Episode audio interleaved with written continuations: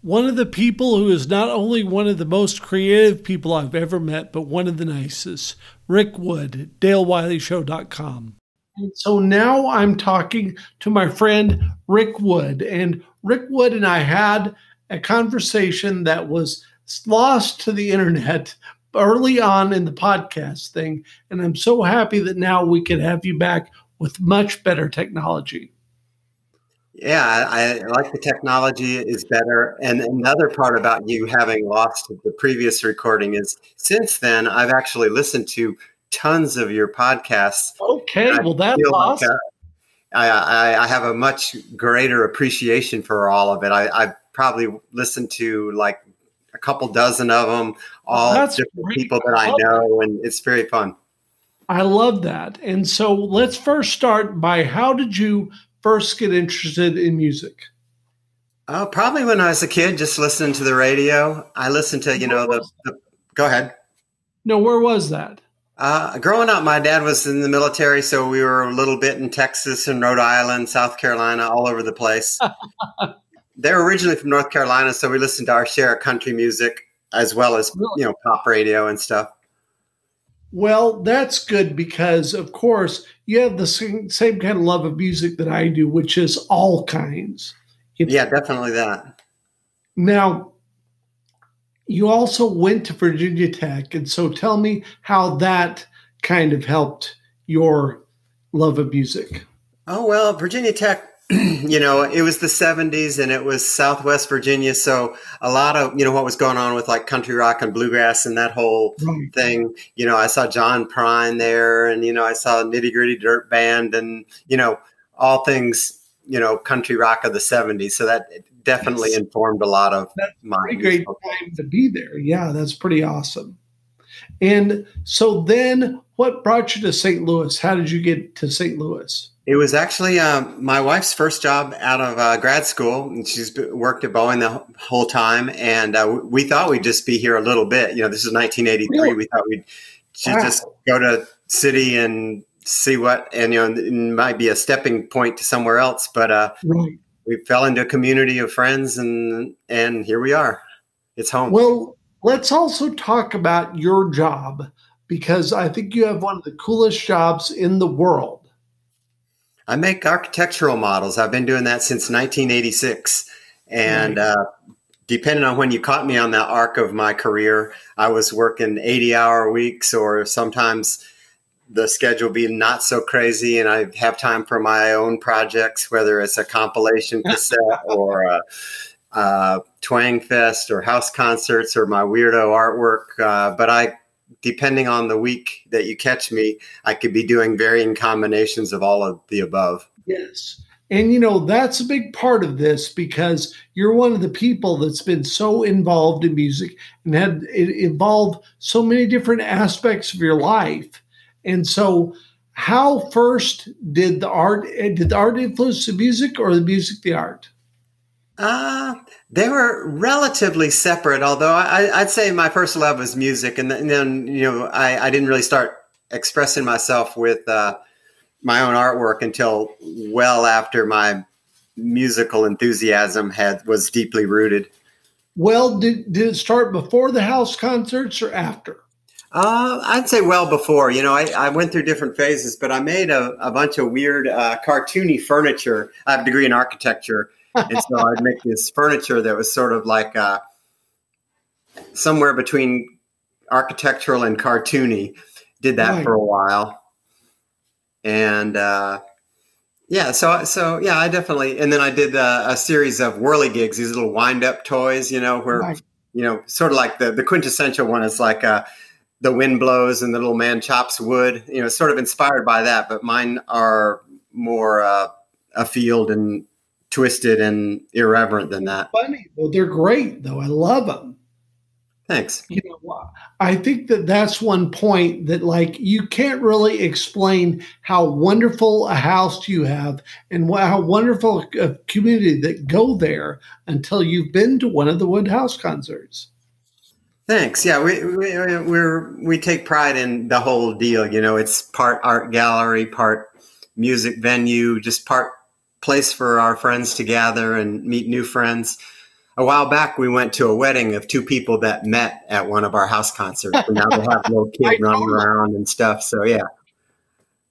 And so let's start with the the music scene that led to the Ciceros and the 90s and how all that stuff got started. I'd say my my little step into that world was I was good friends with Bob Reuter back in the day, probably okay. he's late late 80s. uh, I, I, briefly managed his band, which was both good and a headache, as you might guess. But uh, around that time, uh, there was a, a, you know we first saw Uncle Tupelo play in uh, Cicero's basement bar, you know, in front of sometimes in front of like 30 people, you know, so early, early on. But we noticed that there was a scene of people that were influenced by country music in their rock. And, right. uh, you know, big players in that in our little corner of the world at the time were the guys from Uncle Tupelo. Bob Reuter had his band. Uh, Kip Louie had a band. Uh, you know, Brian Henneman's uh, started with Chicken Truck before uh, Bottle Rockets, but I made a little compilation cassette that had all those yes. folks on it and, and a handful more. 1990, that uh, cassette compilation came out pretty yes, much the same week, same week as uh, No Depression by Uncle Tupelo. really? Well, uh-huh. that I love that. And so let's talk about that compilation. Um, yeah, it just uh, it was all it was kind of homegrown in that uh, I didn't have like a studio or a budget or any of that, so I basically solicited original recordings from there's probably 15 different artists, right? And all of varying quality, you know, sound quality. But we sort right. of cobbled it together in a working order, and I met tons of people in the St. Louis community, and I'm still good friends with lots of them, both through you know you know just they come to the house concerts or Twang Fest, or I right. stay in touch with them on Facebook, that kind of thing. Yeah. But uh, yeah, that was kind of my introduction to the music scene was 1990 and the Out of the Gate compilation.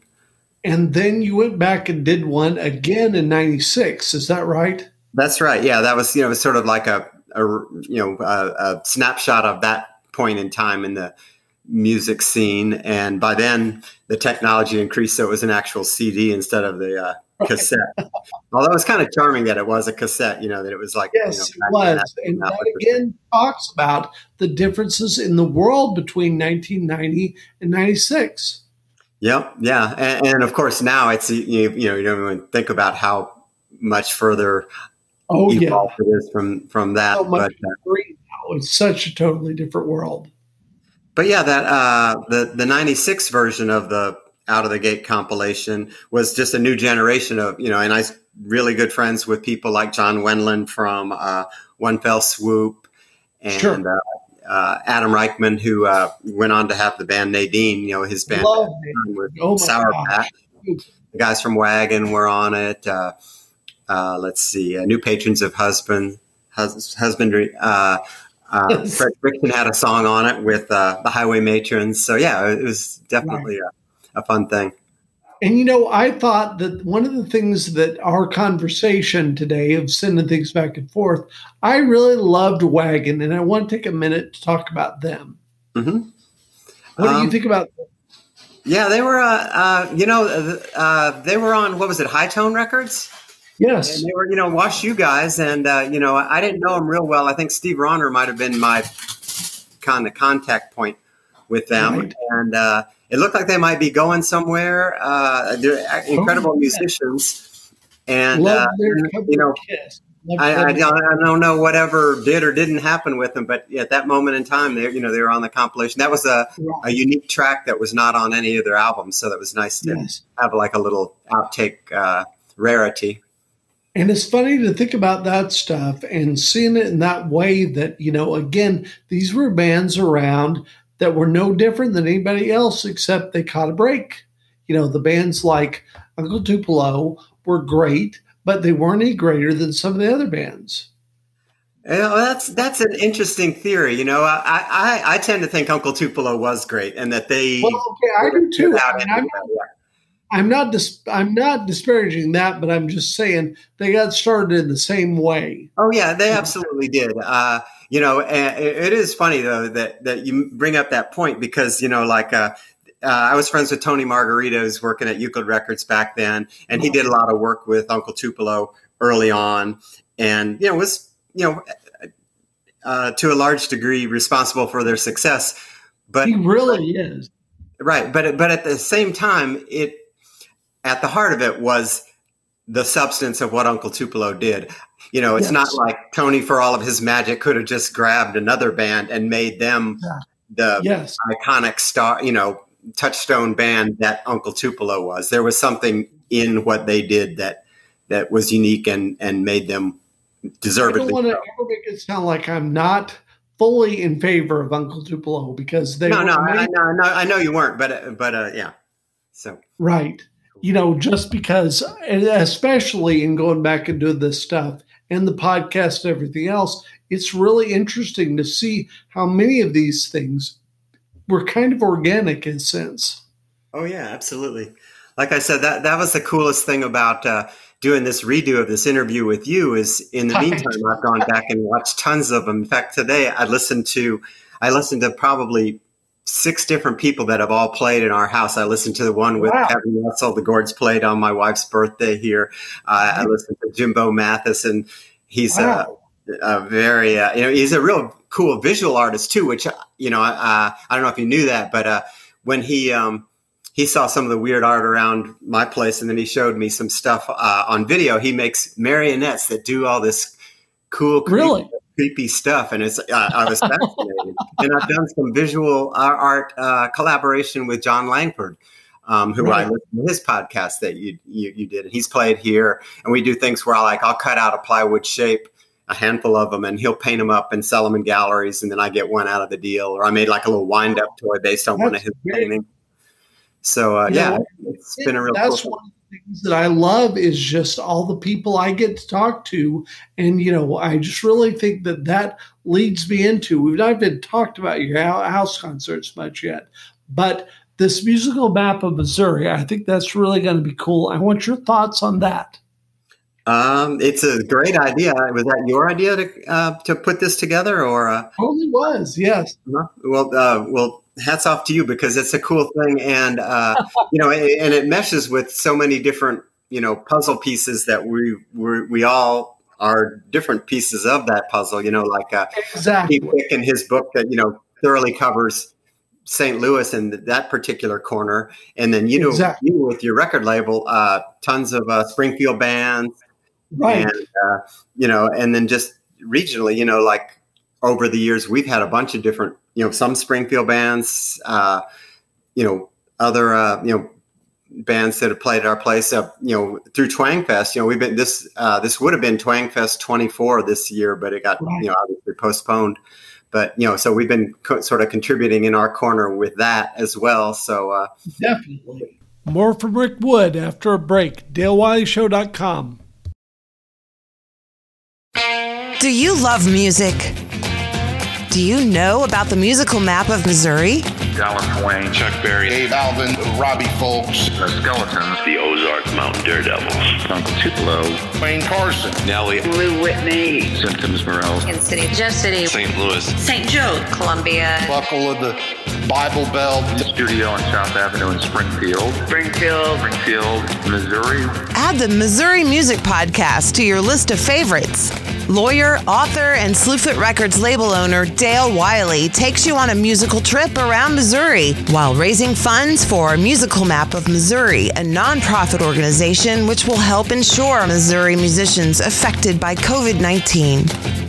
Visit MissouriMusicPodcast.com for more information. Tune in to the Missouri Music Podcast wherever you get your podcasts. More from Rick Wood, DaleWileyShow.com. It's a fun And thing. again, let's talk about Twangfest Then, how did that first happen? Well, uh, I, I w- originally I was just a fan and would attend. I wasn't one of the original organizers, but apparently that started as um, an internet chat group, and they all figured out, hey, we're big fans of this new music. We are all in bands. Let's get together in St. Louis, middle of the country, and play for each other. And over Right. time, uh, it evolved instead of you know these kind of minor league bands. Uh, fans playing for each other and staying up partying all night at the hotels you know eventually different you know people got older we it sort of evolved more into a thing where we would get actual uh, bands that uh, were more established, had Yes. uh, you know, uh, a reputation, and we put it on at off Broadway. And I've been booking the bands for that for the last handful of years. Yes. And uh, yeah, it's it's going strong. We Well, do we do the crossover thing. Go ahead. Tell me some of your favorites of that that you got Oh, a book. Oh, uh, Yeah. Actually, some of the uh, ones early on when uh, when it was it was some real underground favorites. Like we loved this uh, this soul band from Detroit called the De- uh, um, the Dirt Bombs. They're one, you know, like kind of a soul slash garage band, and uh, just just tearing it up in uh, in the duck room, like I don't know, twelve years ago or something like that. Uh, but yeah, we have some favorites. We really love uh, anything that Steve Wynn does, whether it's Steve Wynn in the Miracle Three or uh, Yeah. Dream Syndicate. That that was fun. Um, right. But yeah, lo- lots of favorites. Oh yeah, the Waco brothers played Twangfest one and Twangfest ten and Twangfest twenty, so they're kind of a recurring favorite of ours. Uh, we've had Alejandro Escovedo. Uh, the the other curious thing about Twangfest is we're a pretty modest sized venue. You know, like we we our shows are at off Broadway, three seventy five capacity. We had uh, Right. Superchunk last year, which was a real coup for us to get them. But but along the way, certain times we've been able to get bands right before they they get really big. Like we had the Avett Brothers play it at the Oh, Schlafly Tap Room, and now they play like you know Red Rocks and stuff like that, like three nights at Red Rocks. But you know we caught them when they were like the middle act of three at the Tap Room, or we had uh, Jason Isbell play in the Duck Room, and now of course he plays like uh, the Opera House and stuff like that. So uh, we, w- yeah, given our our uh, musical taste and uh, the size of our venue, we often catch bands, you know, before they they blow up big. Well, you know, and again, of course, we got to go down and pay some respects, not to the duck room, which was great, but let's talk about Cicero's for a minute. Oh, been there, yeah, yeah. That was that was uh, that's kind of my original scene, you know, before the. Frederick Music Lounge. I know. Uh, yeah, Cicero's Basement Bar. You know, it was uh, you know, like the head height was uh, depending on how tall you were, you could set your beer on the I beam, and Yes. uh, and there was if there and there's be you know water or whatever it was dripping from the ceiling. Place could hold maybe I don't know like 120 people. I don't even remember the official capacity, but uh, but uh, yeah, it was home. It was It not really unusual to be there five nights a week. yeah. ahead. What were some of the bands that you liked there? What were some of the most Oh, fun? let's see. I, I uh, you know, I, I saw tons of touring bands. The thing about Cicero's was, you know, I, I was super thirsty for indie rock and that kind of thing back in the day, and I'd be reading, digging through music magazines, typically Option Magazine or Jet Lag or any of those. And anytime I'd see something I was interested in, I'd circle and I'd buy the records. And within Oh, the yeah. next month or two, they'd show up on the on the schedule as Cicero's, you know, and I, you know, and I was very enthusiastic about it all. I'd go out to hear music three or four nights a week, and uh, you know, over time, you know, you can't, you know, I'm in my 60s, you know, you know, I'm not as I don't, you know, nobody makes it out right now to hear music, but, uh, but yeah, that was kind of a golden era was uh, Cicero's and going out to hear bands. You go out to hear. You don't even know who you're going to hear, but you know you're going to know friends in the crowd, and the cover Exactly. charge is manageable, and uh, in that- you're likely to find somebody you know. It was so good. It's so good. And so also let's talk about the house concerts now. Tell me how that got started. Um, it started just almost uh, accidentally. Um, we knew this band, Thad Cockrell, uh, actually Thad Cockrell and podcast. Caitlin Cary. It was, uh, you know, when they had their uh, their uh, duo record out, Right. and they were on a Yeah. little mini tour uh, up into uh, the upper Midwest, like Chicago, Minneapolis, that kind of thing. And they uh, somehow got word to us that uh, they were looking to play a bar in St. Louis on their way back to Nashville next Sunday night. Right. And I'm like, well, I don't know of a bar that's going to book you on like four days' notice, but I guess you could play at our house. and uh, and we didn't really know what we were doing. We borrowed someone's PA, and uh, we didn't know how many people would fit in the room. We, you know, but we got like you know gathered up like forty or fifty friends, and each of them paid ten bucks or something. And and it was just magical because you know that record, uh, Caitlin Cary and Thad Cockrell, it was like my favorite record that particular month, and there they were in my living room playing it all. And- yeah. Yeah, it was just amazing. It was just magical. Yeah. And so tell me about some of those moments. Who are some ones that really stand out to you? Uh, well, that was certainly one. Uh, and they, they go in different, uh, you can almost like categorize them, you know, like in some ways, like I, you know, I've had the pleasure of having some of my all time favorite musicians play right in my house, you know, like Matthew Sweet, no. Charlie Louvin or uh, Chris Hillman. Right.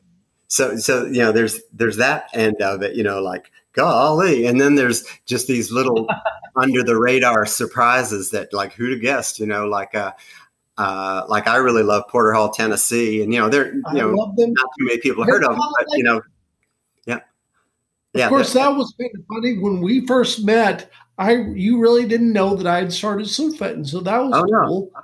You know, yeah, absolutely, and that's the cool thing too is that I was a total fan of all the bands on that record label. And yes. I found out, oh, you're the guy! How cool is yes, that? exactly. And so that's the thing that again is so cool to to meet these people. It's like Steve Carosello said yesterday. All these people that you know you meet and get to know and get to be friends with.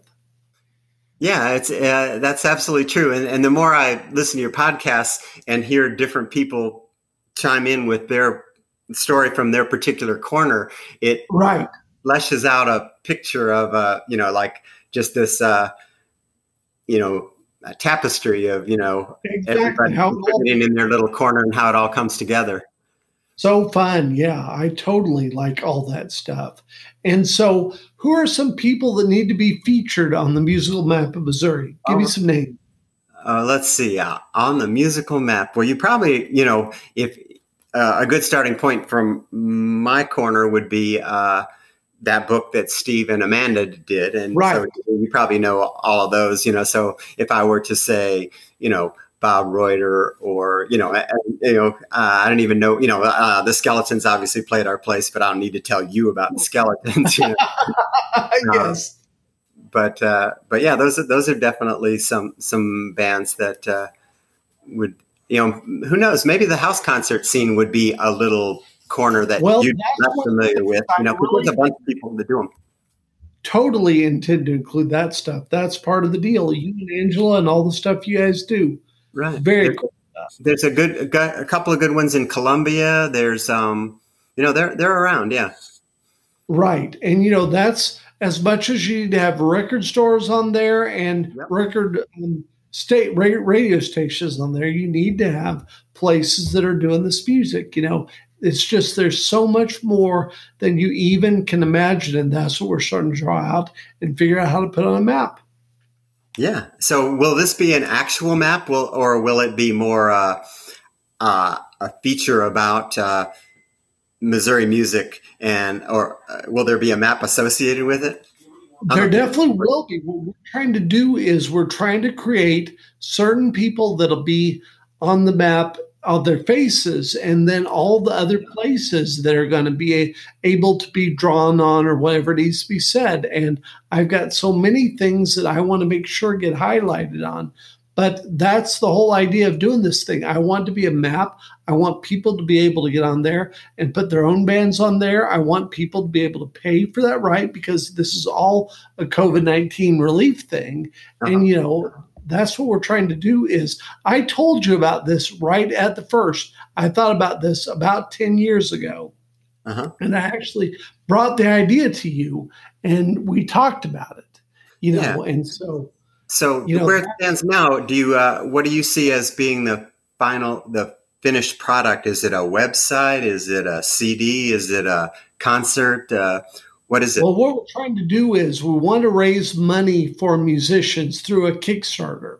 Mm-hmm. And I've already talked to all the people that need to be involved, or, you know, maybe I haven't, but we definitely want to get all this stuff together and then put it up as a Kickstarter and be able to have people support it and you know pe- more people to contribute to all this stuff. Uh huh. It's so, really uh, kind of. go ahead. No, no, go ahead. You tell okay, me. yeah. So, so okay. So, I'm uh, to understand this. It's a it's a it's a Kickstarter uh, project, and then on the Kickstarter site, you would have links to uh, showing what you've discovered and are presenting uh, as this musical map. Again, the idea of what we're trying to do is we're trying to create, we've got a great visual artist, Doug Erb, and uh-huh. we're trying to create the actual musical map that'll be available for people like you that want to buy this thing and this thing and this thing. And then we're going to have bands like Big Smith and everybody else that are going to want to be on there because we want to include the names no matter what, but we want to include them and have additional like limited edition, you know, maybe a Big Smith t-shirt or whatever. And then you have that drawing and that goes to benefit COVID-19 and makes everybody happy. Cool. Yeah, Big Smith, that's definitely one. Uh, they, they played our place. They played Twang Fest. They're, uh, yeah, they're, they're about as Missouri as it gets. But that's the deal. I want everybody to be able, you know, it's kind of a unique and kind of an amorphous concept. But the idea that we want to do is we want to raise as much money as we can for people that also kind of relates to all the different musical styles and all the stuff from rap to old timey, you know, the stuff that was coming out in the 20s, you know, whatever it is. Uh huh. Well, you know, good luck with it and uh, let me know how I can help. Oh, we will. I'll be talking to you, no doubt. But I just loved having you on here and getting to talk. And any last thoughts or anything else you want to say? No, that's pretty much it. I'm, I'm uh, like I said, having heard so many of these other people that have contributed to it, I'm just happy to be one piece of the bigger puzzle. And well, uh, course, I'm just so happy, and I was so I just don't know what happened to that deal, but I thought I was doing the right thing and I was doing the wrong thing. And as it turns out, I'm so glad that now we've had enough time to get enough people on here to be able to get you back. Love it. Yeah, uh, my pleasure. It was good talking to you. Oh yes, thank you very much. DaleWileyShow.com